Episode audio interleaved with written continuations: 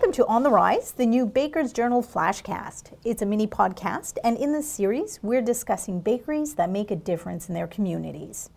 Bakeries are a large part of everyone's lives, marking milestones such as birthdays, retirements, and sometimes even sad occasions with baked goods.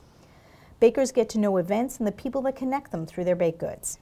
With me in the studio is Elaine O'Doherty, the Canadian Marketing Manager for Ardent Mills. Hi, Naomi. How are you doing today? I'm great. How are you? Good.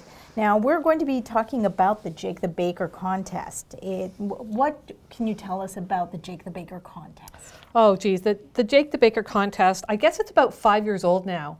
And Ardent Mills has been involved since the very beginning. So we are now the founding sponsor and have been involved, as I said, with, with Baker's Journal and Annex Publishing since the beginning. And, you know, this we just love this contest because you know, the tie back is to the community and w- what bakers are doing, bakeries are doing in their community, and that's part of our values. You know, giving back to our community, supporting the communities where we live and work, and so that part of the um, the contest we just love. And also, it's it's all about small eh, to mid-sized bakeries, which are normally family owned, and you know, and they're always part of the community. Terrific. So today we're going to take a look at one of the very good entries that we'd received and we're going to talk about what made it stand out for the Jake the Baker contest.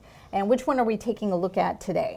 So we're going to look at uh, Sweet Bees. So Sweet Bees was an entry that we received uh, for the contest last year, and uh, the um, the owner of the bakery is Bonnie Aguiar. Bonnie has a really unique story. So she started her business when she was on maternity leave after her first child. And uh, so it's a really great story because she literally crowdsourced the money she needed to start a business. You know, she had j- jokingly been talking to friends about needing $10,000 to start this business and get it up and running.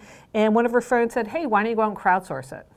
So, what platform did she use, or did she uh, not discuss that? So, I don't think it's discussed that. I think she she might have done it on. Uh, she started googling and asking people, you know, how to how to go about this. She didn't even realize, you know, what the sort of what the format is or how she could do it.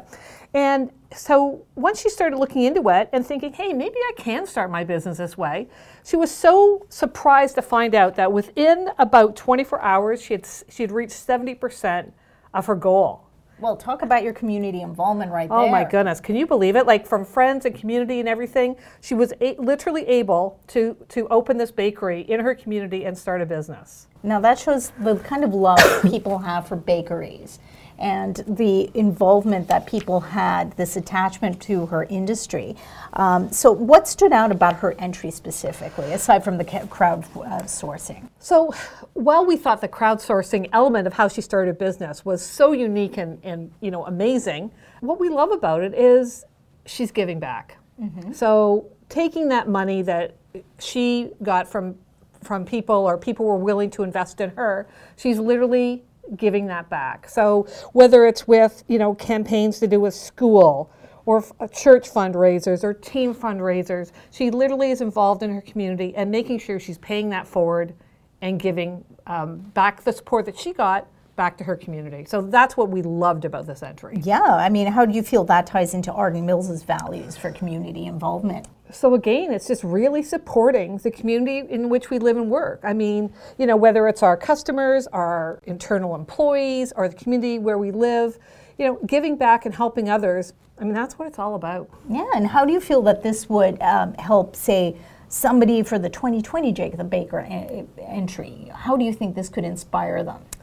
You know, again, we just love reading all these entries. We'd love to get more entries. You know, I, think of all the unique things you do in your bakery and all the unique things you do in your community and with your family and with your church or, or you know, with sports teams. You know, people are always helping each other, and that's what we're looking for. So just don't overanalyze it. Think about something you do and, and, and submit that entry, and we would love to read them. And there you have it, people. Sweet Bees Bakery. We really want to see your entry for the 2020 Jake the Baker contest, and we're really hoping that you share your community story.